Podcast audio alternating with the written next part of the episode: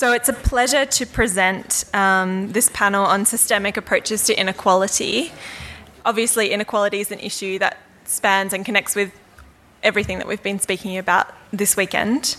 Um, we're joined by Eva Cox, Dr. Ben Spies Butcher, Dr. Elise Klein, and Chris Twomey. First up, I'd now like to welcome Dr. Ben Spies Butcher, who's a senior lecturer in economy and society at Macquarie University.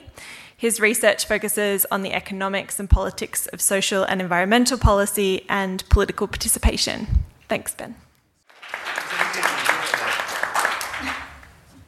Um, thanks very much, and think it's always a bit hard to go after Eva. Uh, so we'll see how we go.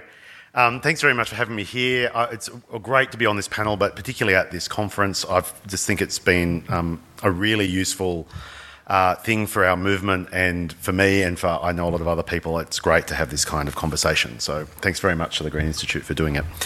Um, so I want to try and do three quick things, and I'm going to try and do them quickly. I want to talk a little bit about what's happened with inequality. Um, a little bit about uh, some of the things that I think are going wrong and some political strategies that I think can go right. Uh, so, first of all, um, so we know that inequality is rising, but I think we, we still have some misconceptions about exactly what's driving that. Uh, the discussion of neoliberalism usually presupposes that we have moved to a small state and we've been reducing government. Uh, and that is not true. It's not true in Australia. Uh, it's not true in most of the developed world. So, both if you count um, how much governments spend, how they spend it, or the kind of powers they have, the state has grown over the last 30 years. Um, it is more intrusive and more authoritarian than it was before, as Eva was saying with um, uh, the provision of welfare. But we actually spend more money on um, social policy, even as a proportion of our economy, than we did 30 years ago. That money is more redistributive. More of it goes to poor people and rich people than it did 30 years ago. It's important to know that if, because if you think that the only thing that's going to solve this is by increasing how much money we give to poor people through the government and targeting it effectively, we've done that for 30 years and inequality has got worse in that time. Yep? So that is the gap between rich and poor has grown. So why has that happened? So there's, there's a few different bits of that puzzle. One is that uh, wages have not kept up with productivity and with profits. So those who make their money out of the stock exchange, their incomes have been going up quicker than those that make their money by turning up and having a job. Uh, and that's pretty consistent over the last 30 years. It's actually not as bad in Australia as it has been in many other countries. Uh, real wages in the United States have not grown for 30 to 40 years. That is, the actual amount that you can that you take home has not grown for that period of time. It's also true that in, and this is particularly for Australia, that the amount of hours that we can work is now become a serious problem for a lot of people.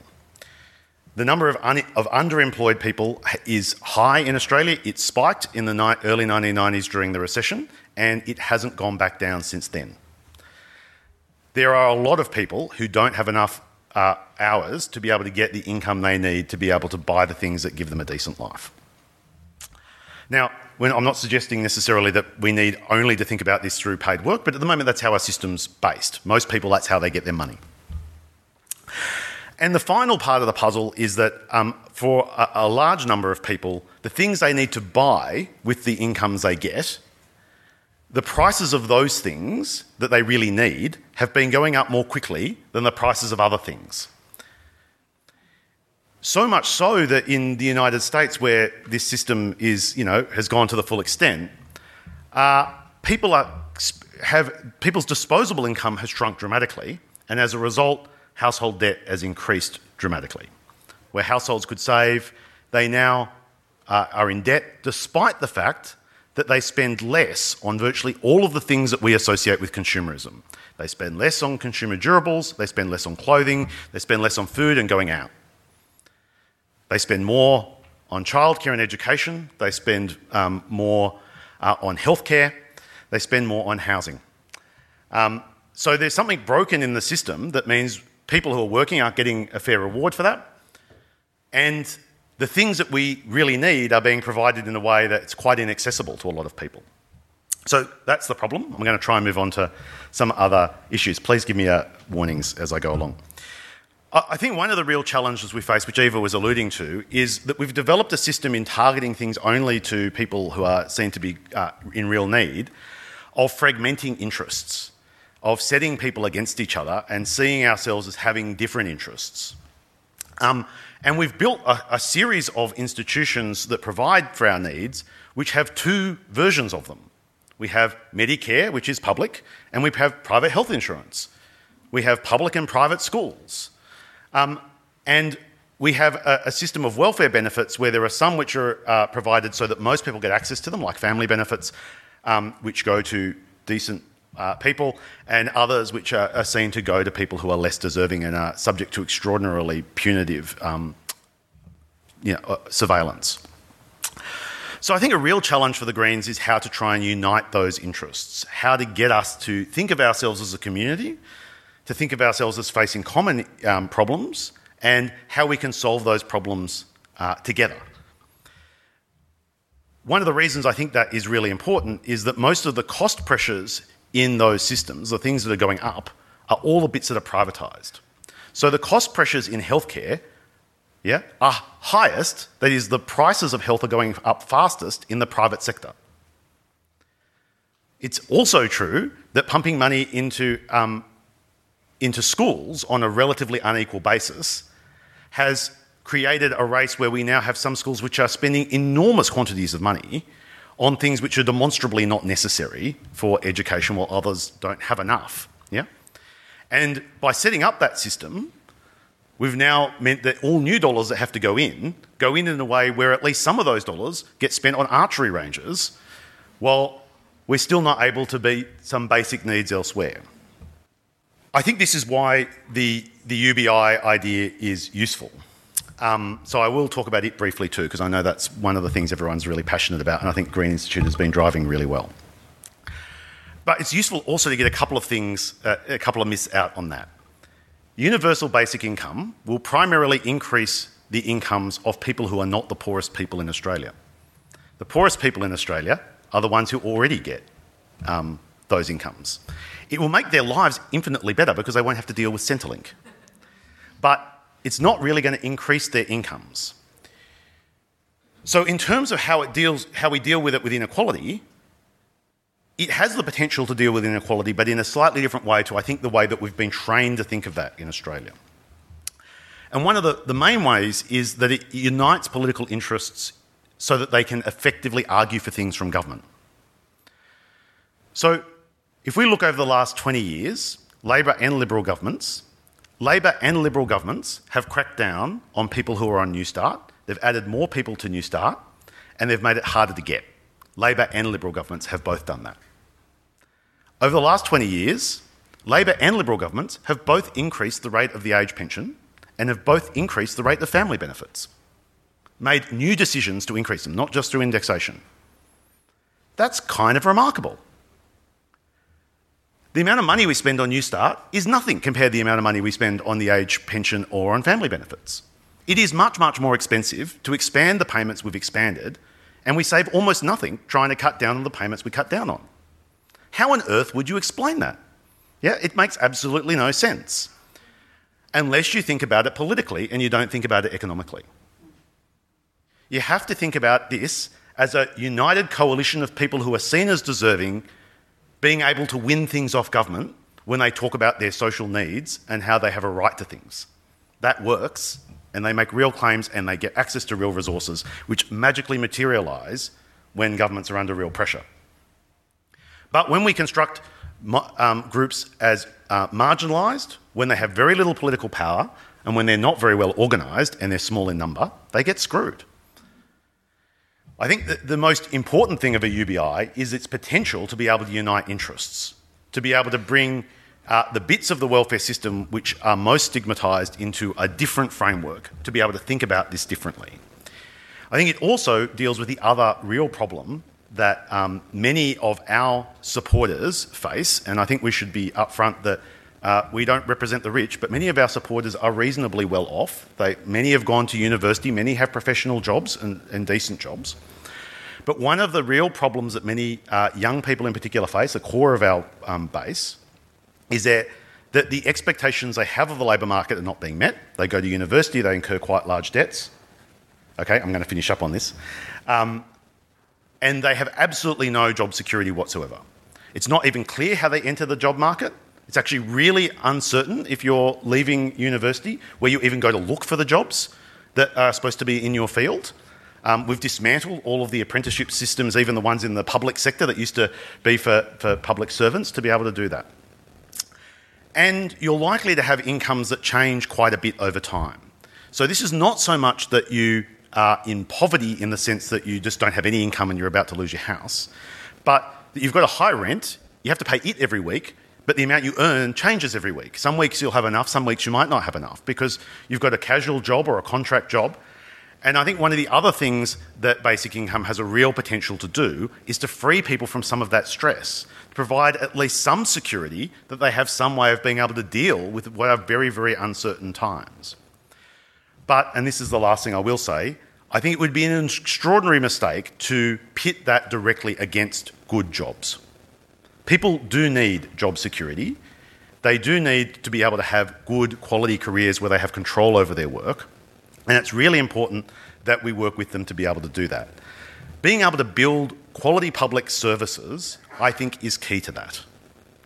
If you look at the distribution of jobs in the economy over you know, this period, the last 20 to 30 years, what is most striking is that there is an enormous jobs boom going on, but those jobs are not um, supported in the way they should and not valued in the way they should be.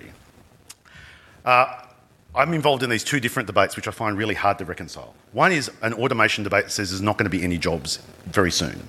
And the other is a debate on an ageing society, which says that we can't afford it because it costs too much to employ all the care workers we need in order to be able to uh, care for people. We can create a care economy that has good quality jobs that is economically sound and that delivers people the needs they need at a lower cost by being able to expand these services. And those things can go absolutely hand in glove. In fact, I think it's the only viable economic strategy that a party like this could possibly pursue. And we should see those things as job questions where we support unions to be able to lift standards and to be able to get decent wages. And we should say the job security of the future, the kinds of jobs that people want their kids to go into, um, in working class communities. Uh, they're not, we should still defend manufacturing, absolutely, but those kinds of jobs, like in car factories, we should be thinking that's what aged care should look like. That's what disability support care should look like. And we want well trained people in there. We want our kids to go and get those jobs, and they're going to be secure. And what's more, they're going to be located across the country and not just in the centre of Sydney and Melbourne. So there are some really exciting ways of being able to pursue that. I think they are absolutely bound up with our principles and they do respond to the rising inequality crisis, but in a way that I think centrally unites political interests to fight that fight. Thanks very much. Thanks so much, Ben. That's quite the call to arms, and I'm sure there'll be um, yeah lots of comments. Um, I'd now like to welcome Dr. Elise Klein, um, a good friend of mine and a lecturer of development studies at University of Melbourne. Um, her research is expansive, um, spanning conditionality and Indigenous policy, um, development interventions, women's economic empowerment, and economic rights. Thank you, Elise.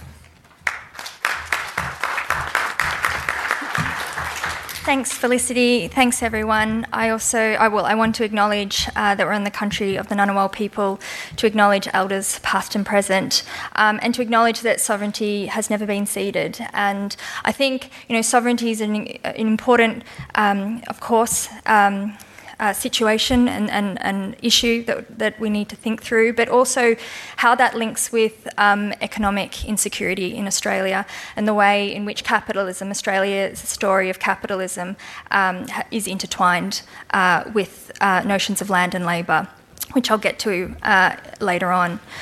So, this paper is about economic rights. So, uh, inequalities are various, but I'm talking today about economic inequality. And I guess there's a bit of a pattern when people are talking about inequalities. They start talking about uh, social welfare, and particularly they start talking about um, social security system, um, which is, and, and, particularly around payments, um, which are uh, means tested and highly regulated. Um, my argument in this paper, which hopefully I can get through most of it, is that we need to go beyond the, the, the concept of welfare and we need to start thinking about a, a universal basic income, but a universal basic income as a rightful share. So, just a few things around um, why I, I, query the concept of, of, welfare. First, the story of Australian welfare has always been conditional, and it has been used to regulate populations about who are the lifters, who are the leaners, but also around uh, who's included in citizenship, but also notions of gender.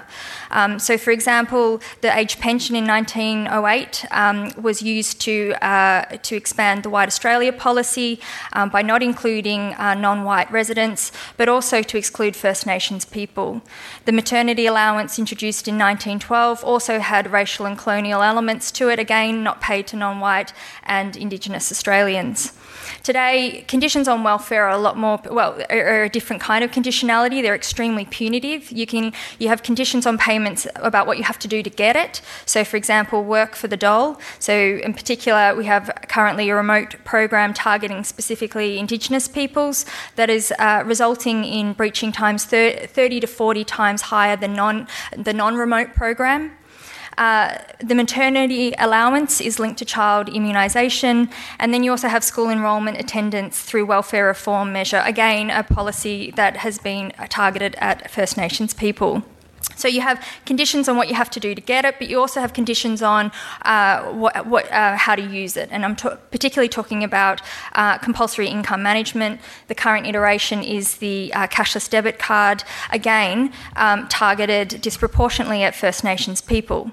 So that's sort of the, one of my f- first issues with the concept of welfare. The other issue I have with, with uh, the concept of welfare is that uh, welfare payments are linked directly and indirectly linked to uh, people's engagement or contribution to the capitalist economy. Uh, and so this is sort of talking about what gets, talk, uh, what gets um, talked about as mutual obligation. And this has been this has endured since uh, Federation of um, Settler Australia.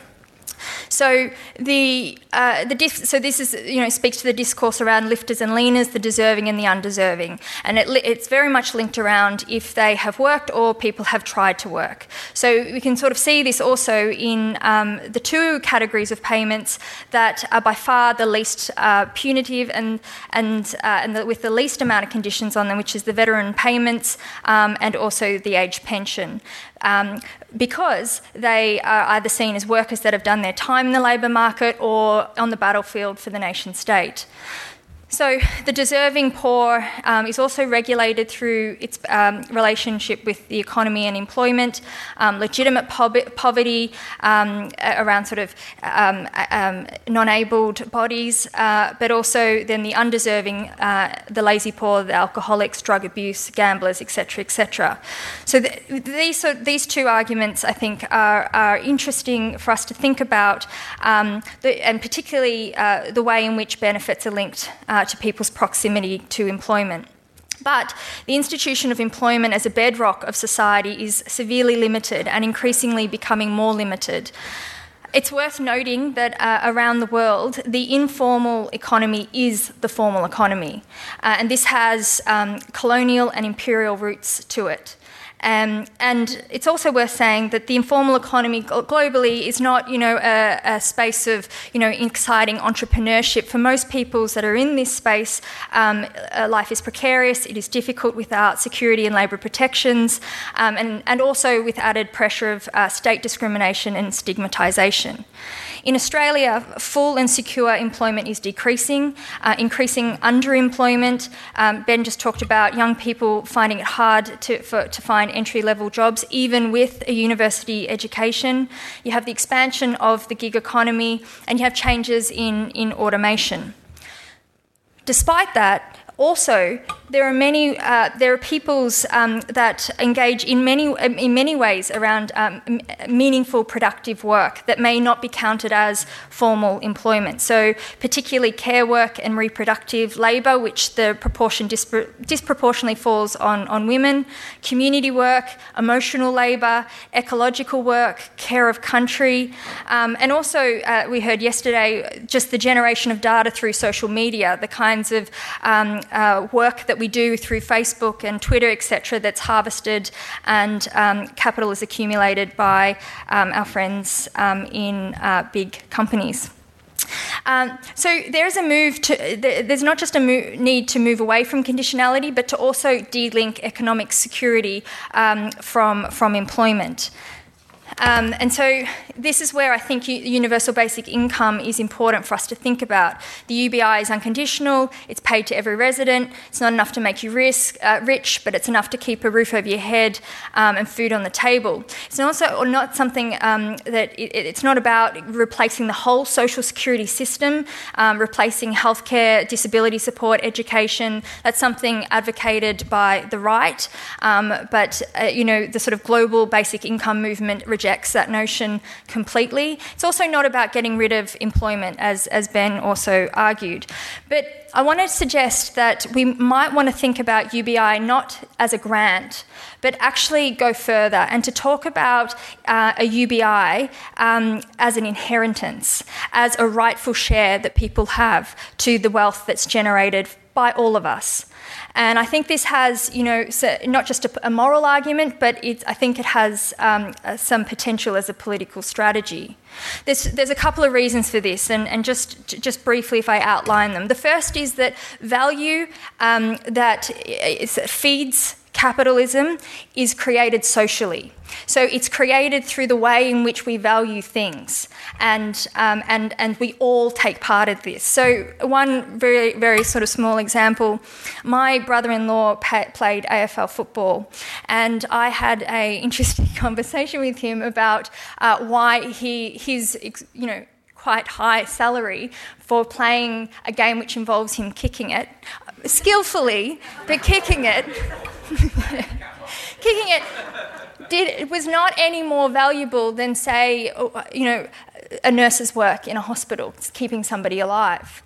And why that is, is because it's, but why this is an inheritance question also is for all the thousands of people that sit in the MCG or the SCG and make that game of kicking a red football valuable. And so we can see how this sort of notion of, um, we can see how this notion of, of uh, socially constructed labour um, is something that we all take part in. That a mobile phone and an iPad is a lot of metal, sure, skill put together, bringing that together. But there's something more that makes it so expensive, um, and that's the social um, production of the meaning of why that, that, that, that iPad is, is so expensive. So that's something we all take part in. Also, um, it's in, also important to talk, talk, about that economic security and an informal economy is inherent in the production of the formal economy, and so insecurity does feed um, the sort of the notion of this sort of formalised, stable employment. And this, so labour insecurity is a part of capitalism. The informal economy provides surp, uh, relative surplus labour to drive down uh, formal labour costs. It delivers sources sources of cheap labour, resources, and commodities, um, but also, the formal uh, economy profits from a whole host of unpaid uh, productive labour. And, and, you know, we can think about many forms of how this happens, but, you know, particularly care work, um, and which, as I commented before, generally is undertaken by women. Um, there was a study that conservatively estimated that women's unpaid labour globally contributes US $10 trillion per year, or 13% of the global GDP. So, because of these reasons, I think it's important for us to think about a UBI as, as a rightful share, as an inheritance, um, a way to redistribute the wealth where the entire production apparatus must be treated as a single common inheritance. And that's in the words of, of um, anthropologist James Ferguson. There's two issues or, or, two areas that I think needs further consideration around an Australian UBI as a rightful share.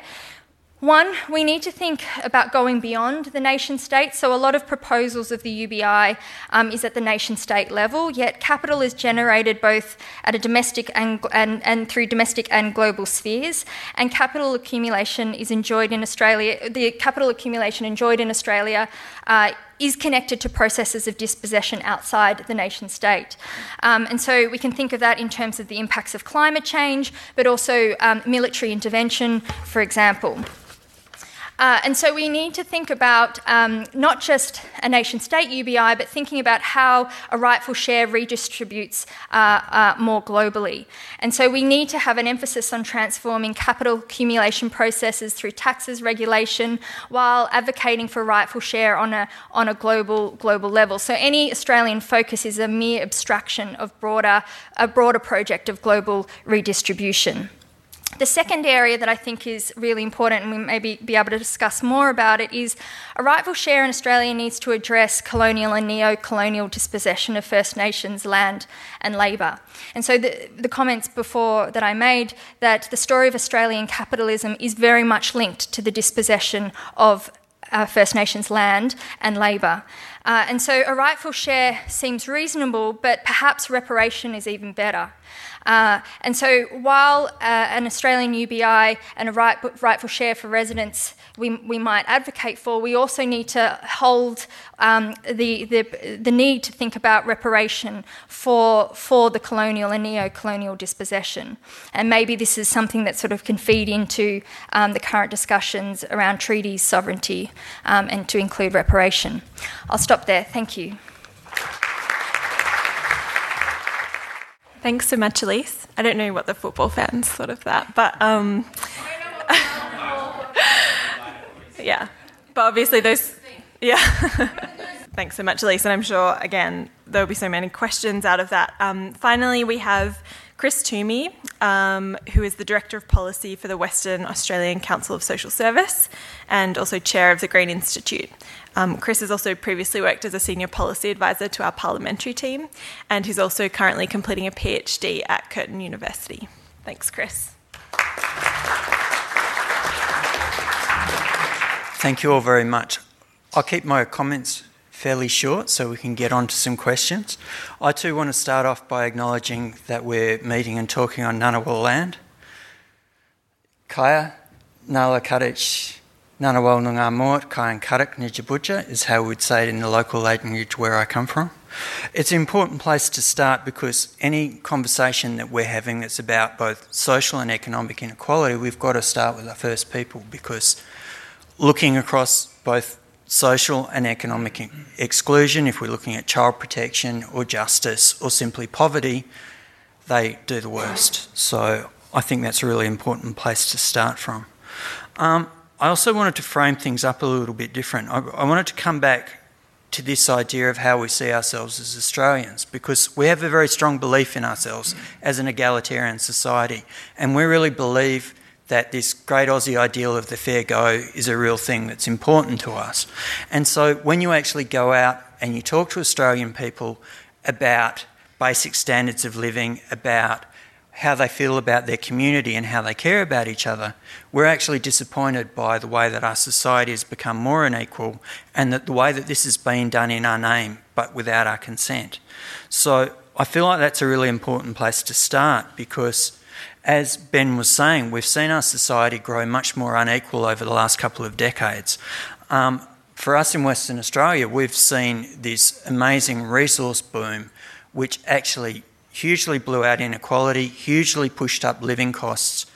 Um, most of the riches from that actually went to overseas shareholders, and meanwhile, if you're on a low income, your costs went up.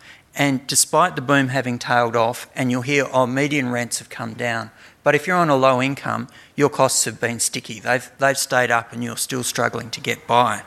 And so we're now at a point where we're going, well, there's been this huge economic growth. We feel like we've squandered it our society has become more unequal.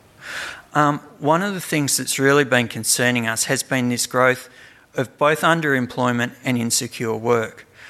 One of the things we get to do as WACOSS, because we're the only state who haven't referred our industrial relations powers, is, is we get to campaign um, on setting the state minimum wage.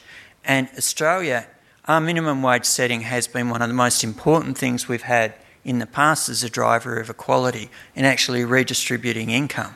But the problem is that the way our industrial relations system been undermined to allow the growth of more and more part-time insecure work has totally undermined that. That's been one of the biggest things that's allowed us to become more unequal.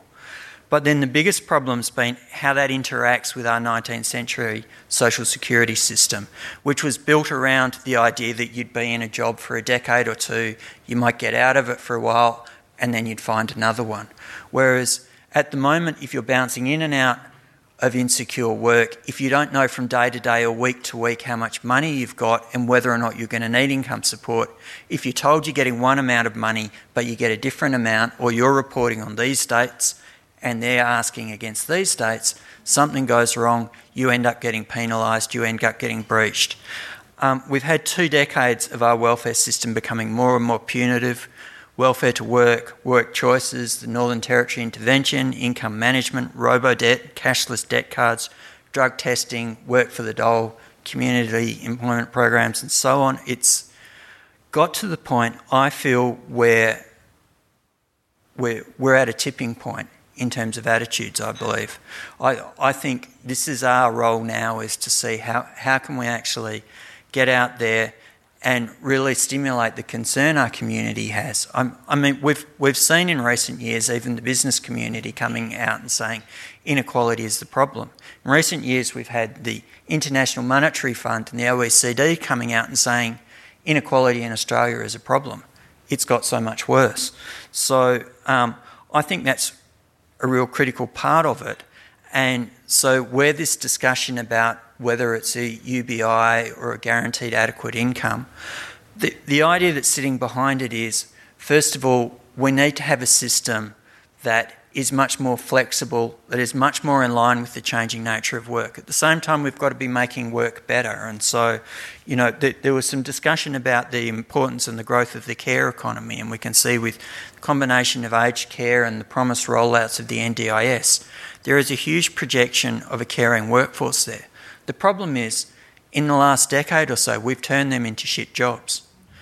Uh, increasingly, what's happened, um, we've, we've caught on to the idea of, well, we want more consumer choice in these services, but we've turned that into an individual market mechanism. And so that increasingly workers in the community sector don't know what work they're getting from day to day and week to week. We do want to give people more control about who they're employing, how they're working for them, what services and support they want, but we don't have to turn that into shit jobs. So I, f- I feel that that's a really important part of that. Um, so I think there's a real challenge there and an opportunity around how, how we build a social security system that's fit for purpose, how we make sure that we're getting support to people that's flexible. We, we can actually afford to be more trusting now because of the amount of information technology systems that we've got where you know you can get to the end of the month or the end of the financial year and balance it up and see well you know we've we've set our threshold for income here. Is it a bit over? Is it a bit under? That's really not that hard to do. Instead we've been going in the other direction in such a way that people are always getting caught out. One of the big things that, that we've actually seen happening is how hard this has been being pushed in some of our Aboriginal communities in the northwest in WA. And so we've got a large population now, particularly in the Pilbara, where there are some other sources of income from royalties who've disappeared from the social security and income support system altogether. And they're relying on these money, which are meant to be these, you know, payments about their share of the wealth, their share of the land, and it's now subsidising the welfare that they're not getting. It's, it's subsidising the support they shouldn't get. And we see Aboriginal communities who will say, well, our community really cares about family services, so we're going to put some of our resources into this, and then government will pull back in that area. And, and so, yeah, there's a pile of inequalities that are happening there. Um, so I suppose that the final point I wanted to make there is the way that inequality actually hurts all of us. What we've learned from our cost of living research, first of all, there's this myth that everyone's been struggling with the rising cost of living, whereas if you actually look at average wages, they've gone up much quicker than essential living costs. But it's been those people, low skilled jobs, on low and fixed incomes, bouncing in and out of work, or particularly relying on income support. We've had New Newstart allowance hasn't gone up in over a decade. Um, they've been the ones that have been really falling behind and struggling.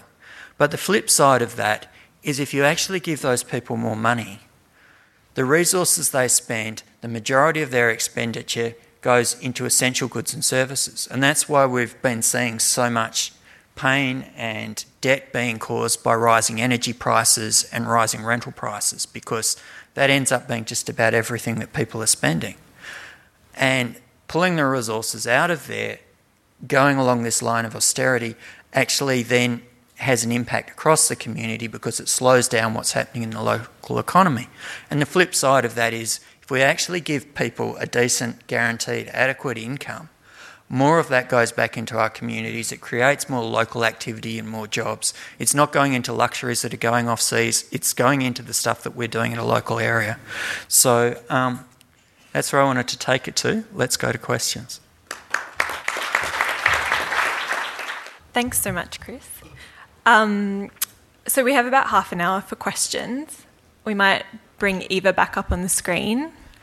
Um, I'm not sure how easily Eva will be able to hear questions from the floor, so um, perhaps try and speak loudly, and if that doesn't work, I can I can translate through the microphone. Questions? Um, I don't I don't know that I'm going to be able to do all of that justice, but I will do my best so that Eva can respond as well. Um, so your first point um, was about how the Protestant work ethic that Eva was talking about has permeated our culture, and that that's really jeopardised well-being in Tasmania, um, and that ahead of the election in March. Um, the government, the Liberal government, has given $145 payments to pensioners only for rising costs of electricity bills, therefore contributing again to inequality because they're targeting specific groups. Um, your second point was about the NDIS and privatisation of disability services and concerns around the dodgy brothers effect, providers popping up and, and not actually being able to offer services. Um, and then your final point, um, I, I, suppose, was about the conditionality that Elise was talking about, um, where you have to log your 25 hours a week in order to receive your welfare payment, and how that's capturing not just students but um, older women and, and other constituencies. Did someone want to kick us off? Mate, what does, it, does Eva want to? Eva, did you want to respond to that? Uh, I had a lot of difficulty. Can you hear me? Yes. Yeah. I couldn't hear most of it. Uh, I think the point about it is, I think what it just illustrates is that the current system is so overloaded with different types of entitlements, different types of awareness, different types of payments that people spend their entire time trying to understand what goes on and feeling that they're very much on the outside.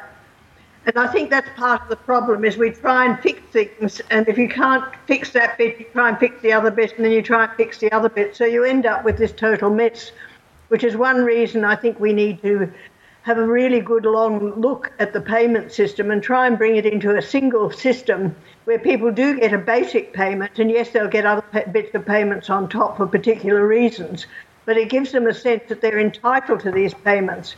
And if you're entitled to them, you don't have the same feeling that you have to sort of plead with people and stick to conditions. I mean, what's happening with the cashless debit card and the various other things just takes away people's sense of, of value to the world and it allows other people to sort of dump on them, and it, they have no sense of autonomy, no sense of agency, all of those things that we know are essential if you're going to be able to make a decent contribution.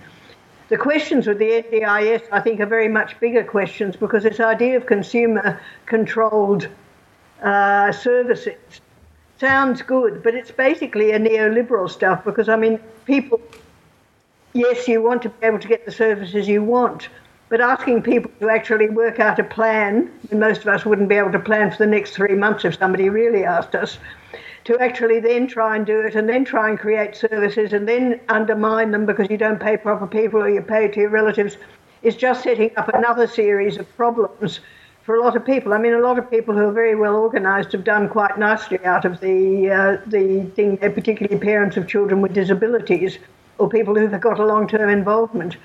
But it's a market model, and this is what I think we need to get back to, which is the idea that there have to be community service models, which, yes, the consumer has a, a deep say in, but not one where they are responsible for the whole process, which is something which, in many cases, the consumers don't really want to do. They just want to know they can get a service that they need.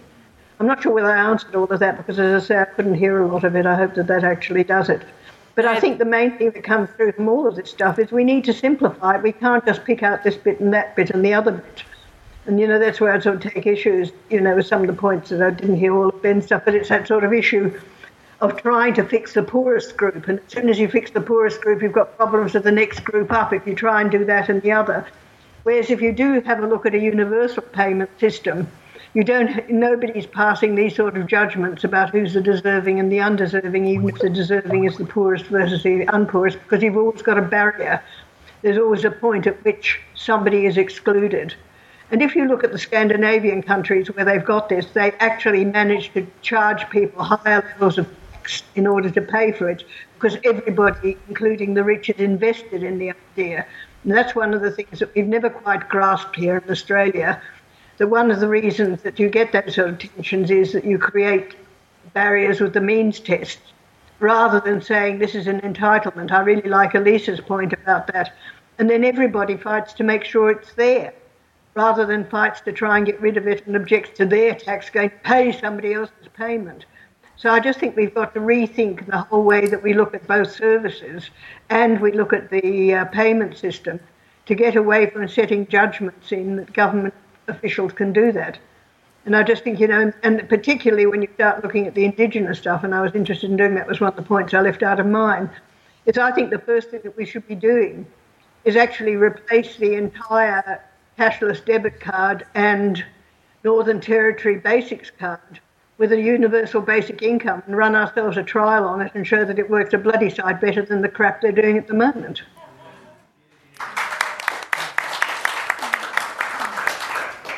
Thanks, Eva. You got a big thumbs up from Tammy, so I think uh, I think that was great.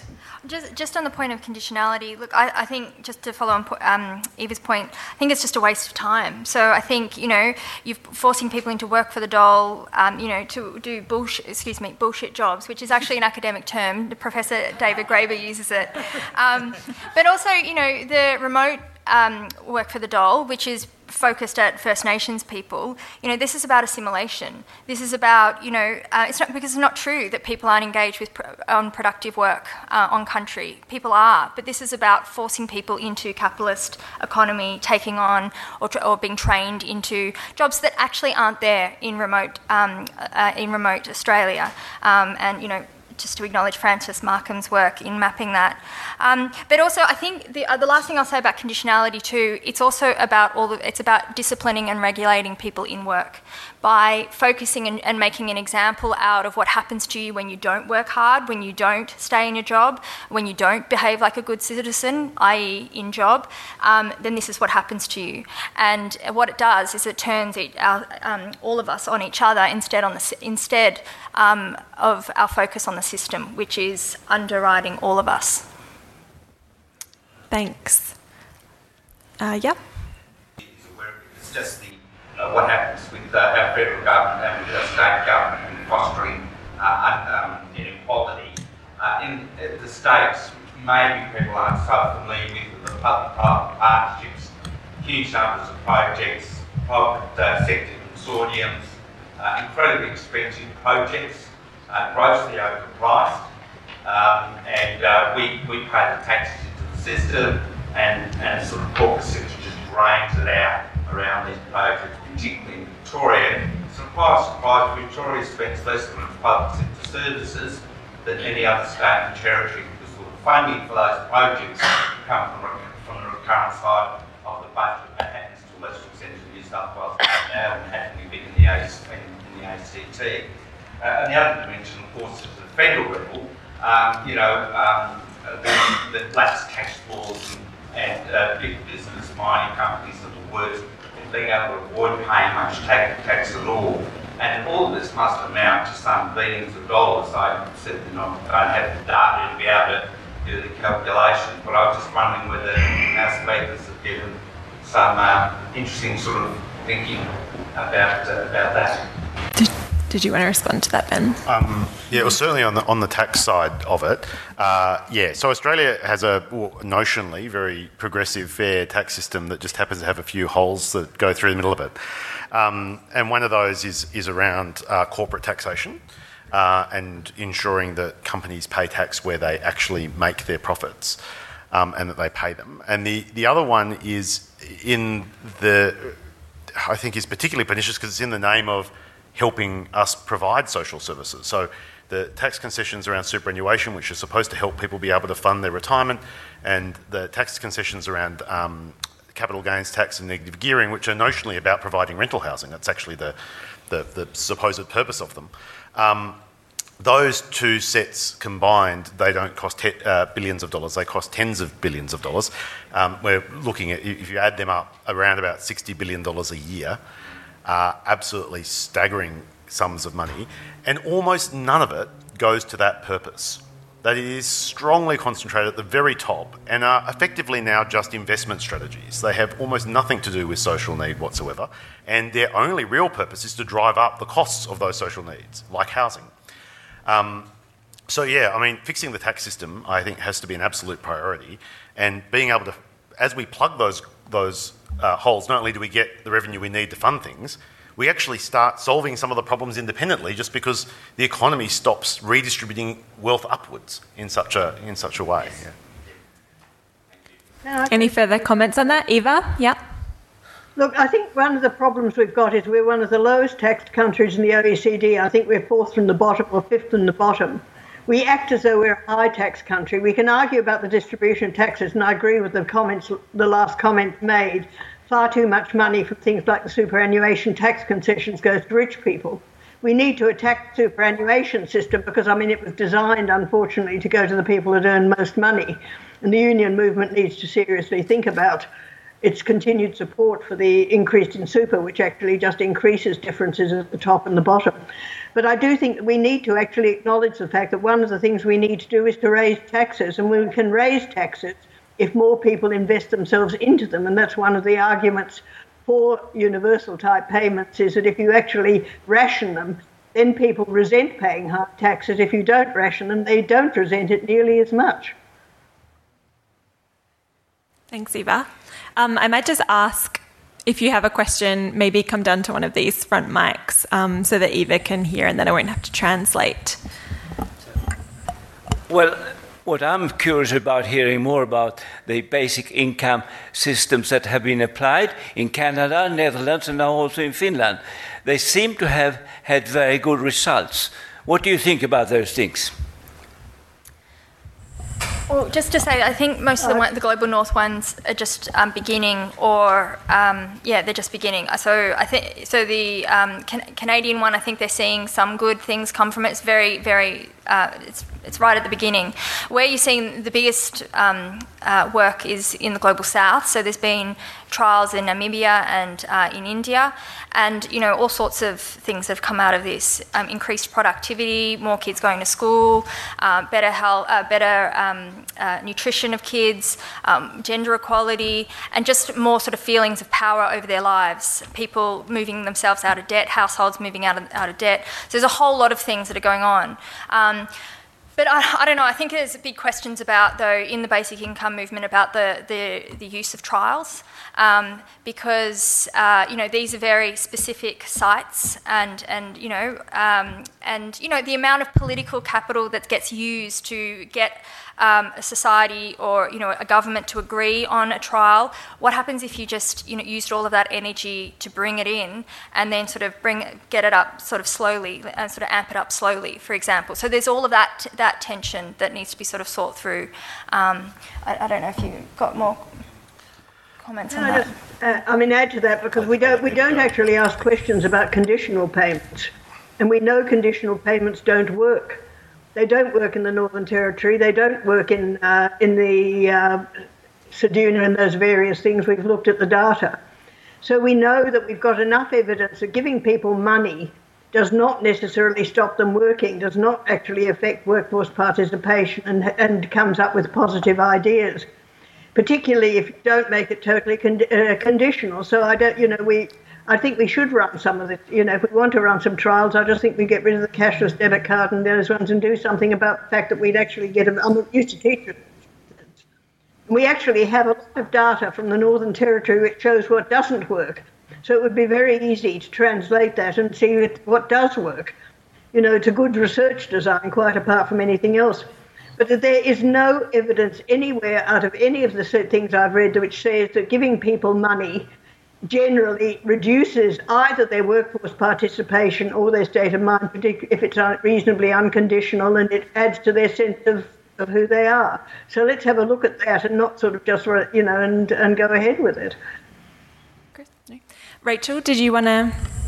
Couple of things is one, it seems to me, if we're going to uh, UBI or a, or a guaranteed adequate income, you need to start at a level that's higher than you start because we know that for people that are uh, currently unemployed, it's way below, uh, keeps people in poverty. So, uh, for a start.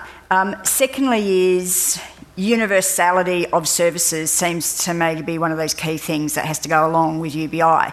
So, if we were going to talk about a trial, and I tend to agree with Elise, I'd rather us just go for it and maybe looking at starting at priority areas for implementation, we have to make sure we've got the services right as well. Otherwise, I, I think we're not going to, it's going to start looking like it doesn't meet people's needs and therefore people say it's a failure. Can I ask for comment? Thanks, Rach.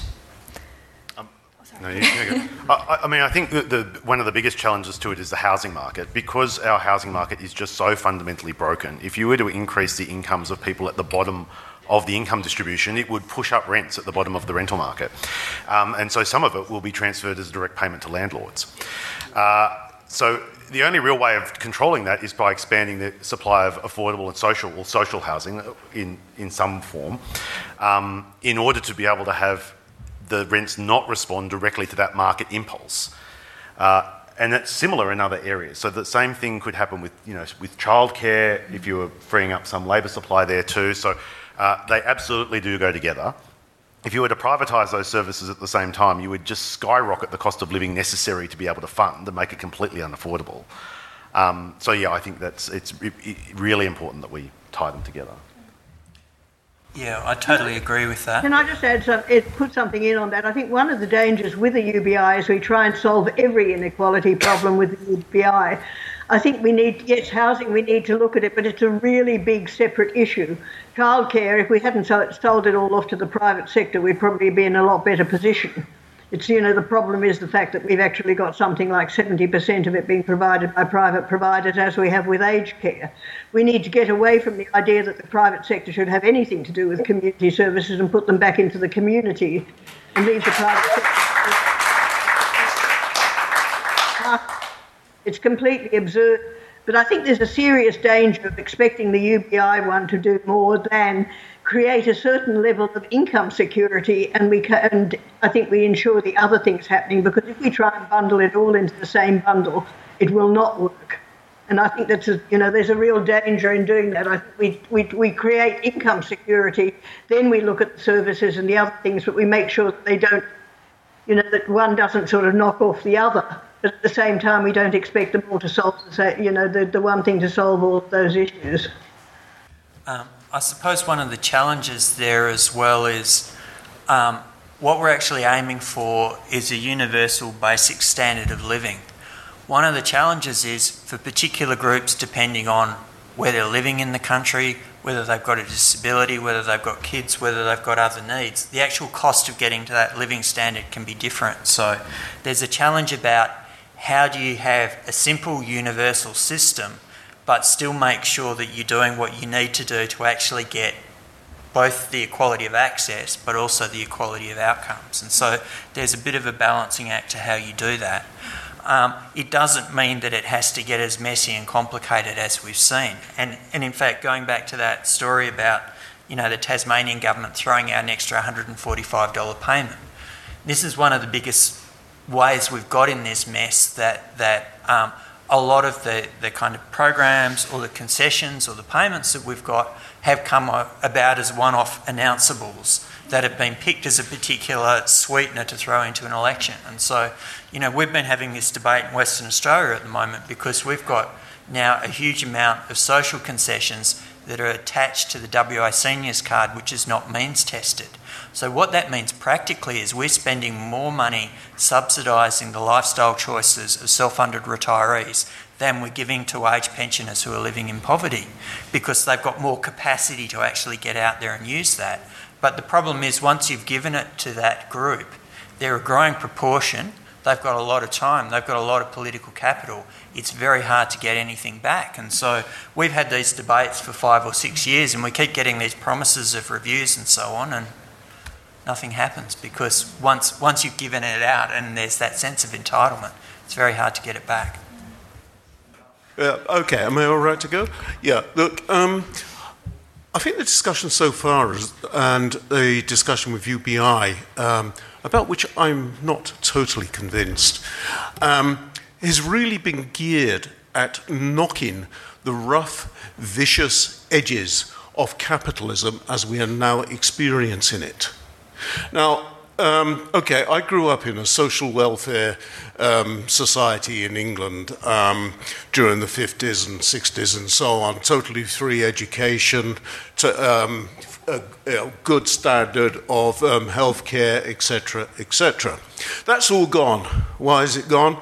Because it's part of a social democratic model that doesn't really work in the long term because you've got the interests of capital with its dynamic of capital accumulation working away in the background and white anting those measures that we try and put forward. I'm not saying they shouldn't be put forward, but they, it should only be done as a, as, a, as a step towards a larger agenda and that agenda, if we really want to get rid of the vicious inequalities that are now there, that agenda has got to be around the dismantling of capitalism. Sorry, that's more of a comment, but. um, some responses yep. to that? I, I, actually, I think it's really good that you made the comment, so that's good. Um, yeah, and I suppose part of the question is what does it mean to be a stepping stone on the way to that, and what would it mean to dismantle capitalism? Um, I do think we should see the automation drive as a way of effectively abolishing capital, or at least the value of capital.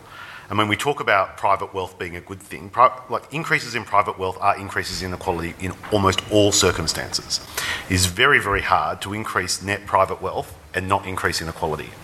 Um, and if you think about that, just think about transferring something like hospitals from the public sector to the private sector, or the reverse when you make when you nationalise those things, when you make them public, or when you tax them so that their rent benefits go away, um, or we provide them so that people have them as access to, as rights and reduce the rate of profit in that sector, all of those things make equality better, and all of those things undermine that, that aspect of capital.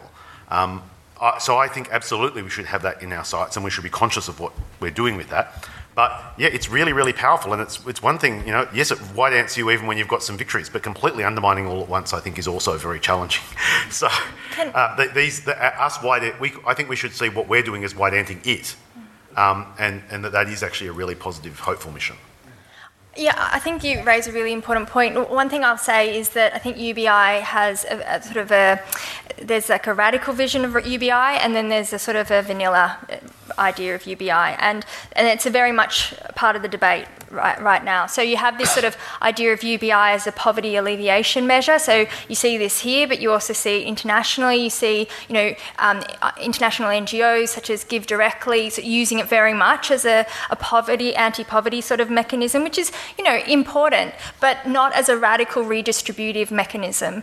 Um, and you know, and this feeds into some of the questions around what does it mean when you have, you know, what's his name, Zuckerberg donating or or putting forward that he's going to donate whole lots of money to UBI and some of these sort of Silicon Valley sort of elite um, um, holders of capital, seeing this as a mechanism to still stay elite, but to sort of keep us surviving just enough to. So, so that is not the radical vision of, of UBI. Yeah, but there is, I think there is a, a, a radical vision, but but I think it's you know, I, I, it's not quite clear to me exactly what that is, but I think it is a, a stepping stone, and I think we must not take our eyes off the fact that you know, um, some, yeah, it needs to go way beyond the measure of, of just poverty alleviation. Hmm. I'd have to say that. I think one um, of the um, important things is that we need to look at it as something that reinforces the idea that we are social beings, that we are socially connected, and what is important is those social connections. One of the advantages of a UBI is it sort of, in a sense, takes out that emphasis on capital accumulation, on the paid work area, on that whole thing there. Yes, I know there's some right wingers that think it's a U Butte idea, but it's about time that the left stop whinging just because Zuckerberg says it and actually comes up with the idea of how we do it with a left wing thing. We need to look at a collective model, at, a, at the fact that this is something that we get because we are citizens and because we are responsible for other people. At the moment, we've got a huge counter to decades of stupid, bloody individualism and market forces. And this gets outside the market, and as such, I think it can actually act as a, as a platform for social change. I just couldn't help contrasting their billionaires with our billionaires and saying, well, yeah, you've got Zuckerberg saying we'll give people free money. Well, what about Andrew Forrest saying we'll take it off them and tell them right. how they can spend it? So, yeah. as a as a more worse. Mm. yeah. Um, and on that note, we've come to time. I'm sorry that there's not time for, for more questions. If you can all join me in thanking what has been an amazing panel. We're lucky to be joined by Skype by Eva Cox, who's a nationally recognised political and policy commentator, researcher, and activist, currently based at the University of Technology in Sydney. Um, my my favourite part about Eva's biography is that she has been featured on a postage stamp, um, which I think is a great claim to fame. Um, so, without further ado, um, thank you, Eva. Thank you. Can you, can you hear me? Yes. yes. Right, can, good. No, uh, I can't. I, am just. I have a very interesting view of a, of a of a door, so I can't see any of your faces, which is always a bit difficult when you're actually talking. Uh, I wanted to talk to you about a UBI in a whole lot of different areas, and talking about it in a universal basic income, and start with the concept of inequality. I wrote quite a long article earlier this year about inequality, pointing out that inequality isn't really an economic it's much more of what I call a social problem because we, we, we live with inequality all the time. Some people are taller, some are shorter. We all have, there are lots of differences between us. But the differences that really irk us are not necessarily even just the financial ones. It's a sense of unfairness. And what we have at the moment is a huge sense of the unfairness of the distribution of incomes and the way that they are actually operating. And one of the reasons we have this deep sense of unfairness is that there's an actual huge level of distrust within the community, which is a creation of years and years of decades of neoliberalism, which means we've translated the idea that we are citizens living in a society to the idea that we're basically customers living in a market. And when you start dealing with the concept of a market and we start feeling that we're not treated as citizens but as just customers, we tend to be very angry about what happens when things go wrong, when we don't get access to things, and various other things, because the relationship of customer to provider of services is very different from the relationship that we have when we're talking about citizenship. So, one of the reasons I want to talk about inequality and talk about it particularly in the context of a UBI, of a universal basic income, is I think we've got to get back to something quite dramatic, which changes our relationship to government and to other people. Because being a customer is basically part of a distrust relationship. Competition is based on distrust, not trust. So it's not surprising that we're actually in a situation where distrust is so strong that people feel that they're excluded by government action because they don't see government anymore. They don't see government as being the provider of anything that's of much use to them. You know, once upon a time, you could walk out of your front door and streets were there for people who didn't necessarily always have to pay for going down certain ones of them. We owned public buildings, we owned airlines, we owned banks, we owned all sorts of things. There was a sense of communality and relationships with government. And government was there as a provider of good things. You only have to go back to the idea that some of you who are old enough to remember the old monopoly boards, as we had concepts like a public utility, which was the idea that things like water, and power were provided by the government at a level we could afford. And the main idea of providing it, particularly with the power areas, was to make sure that we had a decent standard of living. Now we've sold it off, and what we're trying to do is create profits out of it. And that whole changes the relationship between us and government. I had an argument once with some senior bureaucrats who said the reason the government owned the water supply, for instance, which it does in New South Wales, I'm not sure it does everywhere else, was that they, the government could make money out of it. And I said, no, it was actually taken over initially as a health measure to make sure that we actually had clean water. They didn't believe me. And that's why we actually are living in a society where the idea that things are done for the common good, you know, for the needs of people, seems to have disappeared entirely off the agenda. And that's one of the reasons why the inequality that we have between incomes and between access to incomes has become such a major issue. So I want to come back to something which is actually a much bigger picture of where we're going. I think we need to get back to the point where we actually see government as representing the needs of people. And one of the ways it can do that is by reappearing to some degree as a provider of services. Now, one of the services I do want to talk about, particularly because it relates to inequality, is income. At the moment, we have a huge overemphasis on the idea that income has to be that thing which is actually creates money, in which actually we earn money. Just been fiddling around with something else I'm trying to write on what is work. To try and make the distinction between the fact that we seem to have a huge overemphasis on paid work, on having a job, on getting a job, on making a job the core of our identity. If you don't have a job, you're not a productive member of society. If you don't have paid work, there's something wrong with you. And we actually set up an income support system which increasingly emphasizes the fact that if you're on a form of income support, there's something wrong with you. We completely ignore the fact that the structures of society actually make it impossible for many of us to get jobs. You know, A, we're carers, we have other things which inhibit it, which people are prejudiced against us, whether we've got disabilities or other things. And there's a whole range of reasons why, even now, and certainly over the last few decades, it has often been harder and harder for some people to find paid work. And yet, the entire emphasis, and this is an emphasis that is on the left and the right, is the way that we actually fix this is by giving everybody a paid job. But if you go back through our history, this emphasis on paid work is a Western product of the whole idea of a combination of, like, the Reformation and the Enlightenment and the whole sort of industrial revolution that started in the West.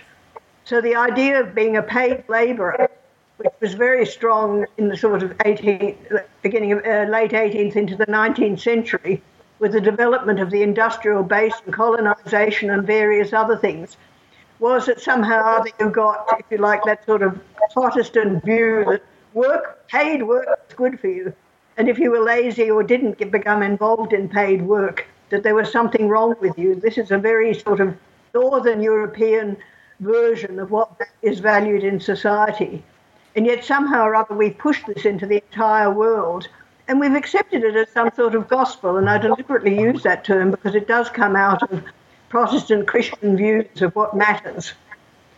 Yet here we are, 200 years plus after the sort of rising of the Industrial Revolution, trying to work in a world where we actually need to look at issues like reducing our use of resources, of environmental resources, because we're stuffing up the planet. Where we need to look at the whole idea that maybe, well, definitely the gross domestic product is an extraordinarily bad measure of the well-being of a country. I keep saying yes, it's growth. B, it's not domestic because it doesn't deal with housework, and uh, P, it's not productive because it actually it just deals with making money. And in fact, if you look at GDP, it, GDP goes up when we have bushfires and floods because the cost of actually repairing them and repairing car accidents pushes up our GDP. So there's lots of nasty things that count in that. It's all about trade good. It's not about what we do for nothing and yet a very high proportion of what we all do, particularly women, done for free, is done unpaid. It's what holds society together. So we've moved over these decades from living in a society to living in an economy. And because I'm fairly old, I can remember back to the 60s and 70s when we put a very strong emphasis on community and society and social well-being. But the word social has virtually disappeared off the agenda with the arrival of neoliberalism and market models. And we've somehow demeaned the entire social system so that everything is done on a price, on a cost, and the entire emphasis is on paying jobs. a lot of the left has become very engaged with the idea that what people want is jobs. I've had a few arguments with people because basically Marx's view of fixing society was getting rid of capitalism and working on behalf of paid workers. I want to raise the issue that what we need to do is start looking at how people make social contributions, some of which will be economic, but that we broaden the whole basis of recognizing the importance of the contributions that we make. Now, a lot of this has come out of my particular interest as a feminist, and I've had a long track record as a feminist, because I'm aware of the fact that women still do the bulk of unpaid work. You've only got to look at the results of the census that's happening, uh, the data that's coming out now. And it still shows women who are in paid jobs do far more work than men who are in paid jobs. They work fewer paid hours because they still do the unpaid work. And somehow or other, the idea of fixing that is make sure that women can work for longer hours, that we can work for longer years, that we can increase the paid labour force of women, we can increase working hours. And working hours also produce an interesting thing there because I'm old enough to remember when we were actually arguing still about reducing the 40 hour week down to the 37 and a half hour week and down to the 35 hour week. And somewhere along that line, we lost the argument because there's no argument at the moment about cutting working hours. We still have the absurd definition that if you do 35 hours a week, you're a full time worker. If you do 34 hours a week, you're a part time worker, which is quite ridiculous, particularly since if you do 80 hours a week, you're a full time worker, and you do one hour a week, you're a part time worker. And they're not useful definitions. Yet we hang on to them as though they're really significant and they turn up all the time in statistics. I think we need to get away from that and start looking at the sort of contributions people to make to societies, both paid and unpaid. So that gets me back to the idea that we need to do something very dramatic to take a look at how we create a better society than the one we have at the moment and a fairer society that recognises all the different levels of contributions. That we can look at the idea that maybe we should be entitled to a basic level of income that everybody should get. So, this is the idea of a universal basic income, which I've been playing around with for quite some time, which I find a very interesting idea. And I think it's an idea that needs to be adopted by any group that has a radical view of how to change society. Radical means from the roots up. And one of the roots we need to get back to is what makes a good society. And what makes a good society? We're social beings, we're connected beings, we have relationships. And out of our relationships, there's all sorts of obligations and pleasures of things that we do. We're also, to some degree, individuals and we do things as individuals, but there's all that balance between being part of a social group and being an individual. And now we have this gross emphasis on individuality that fits very neatly with the market model with this idea of homo economicus, which is that human beings are nasty, self interested, rational individuals individuals that do anything to actually produce their own self interest or serve their own self interest. We need to get away from that. We need to get back to the idea that collectivity is basically a connection of uh, the connections we need as a human society. So I want to sort of use the idea of discussions of a UBI to start talking about what sort of society we want to live in. Now, there's a lot of resistance to a universal basic income which would be, for instance, maybe paying everybody four to five hundred bucks a week, regardless of their income. Now, careful of that because for some reason in Australia, we grew into an idea that there was something really wrong with the idea of giving any sort of government money to the rich. We have one of the meanest and nastiest welfare services and systems in the country. So I think we need to get back to this construction of looking at giving everybody a basic income, of recognizing that we all make different sorts of contributions and we make different sorts of contributions, and having a basic income to replace our very bad welfare system is actually something that we need to seriously consider. As soon as you means test somebody, anybody, you start creating a barrier between those that have it and those that don't. And the wealthier people that don't get the income support tend to be hostile and get an accountant to see if they can bend their income so they can get it. So, on the one hand, they hate people who get what they think is money for nothing and sit on their bums all day. And on the other hand, we actually need to do something about the uh, about the fact that you know that, that it doesn't actually work that way. They've done a lot of experiments with the idea of non-means tested payments in other countries, and they've proved that people do continue to make contributions, some paid and some unpaid. It doesn't discourage people from taking paid jobs, but what it does do is get away from the idea of stigmatising people by giving them welfare payments. I've done a lot of work in welfare policy over the years, and basically you cannot fix the current welfare system with its means tests. We spend an enormous amount of time policing people, controlling people, and Australia, unlike most overseas countries, is moving into the area of being much more controlled. We've got cashless debit cards, we've got all sorts of other uh, things which actually put more and more conditional welfare on people and tell them that they actually are, you know, they have to turn up and they have to do work for nothing like Indigenous people into, in order to prove that they have the work ethic. I think we need to recognise a work ethic is not something that we do want to pursue. We want to pursue the capacity of people to be respected and to make contributions. If we introduce the idea of a universal basic income, which means but taxed, so tax rich, we can actually create the idea that this is actually a social dividend payment, not a welfare payment, which recognises the contribution people make and the needs that people have. If we try and do something like that, we can do it, can actually create a new debate about the society that we're going to live in.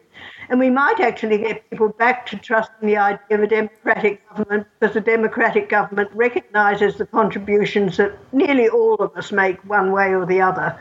So I think we just need to start thinking seriously about that. And just as a sort of final point, because I, I, I, wasn't told how long I was supposed to talk for, so this is why I'm sort of finding it a bit difficult, uh, that we actually need to try and think through how do we actually do this. One thing I would encourage the Greens as a party to do is to get a coherent income support policy. You don't have one, you have a set of principles.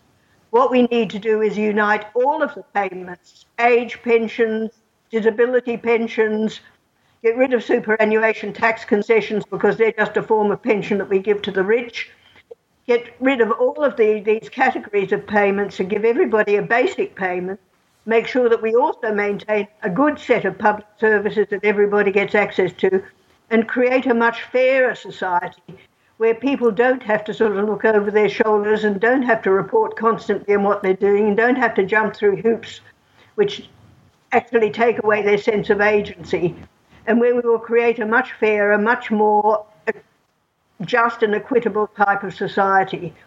It requires some really bold thinking to get away from the idea that we can do things for other people. We need to give people a sense of agency, and I know a lot of people who are on welfare. And one of the things that gives you some sense of agency is having some control over some money and not having to jump through a million hoops and deal with Centrelink's absurdities and all the nasty things that they're doing to people on welfare at the moment. So if we want to create a better society, if we want to move back from customers to being citizens, we want to create the sort of trust in democratic processes that we need in order to make sure that we don't end up with the sort of populist crap which means that people only trust people that look like them and talk like them we need to do some serious thinking about what sort of social policy we do, and I think UBI is a very good starting point.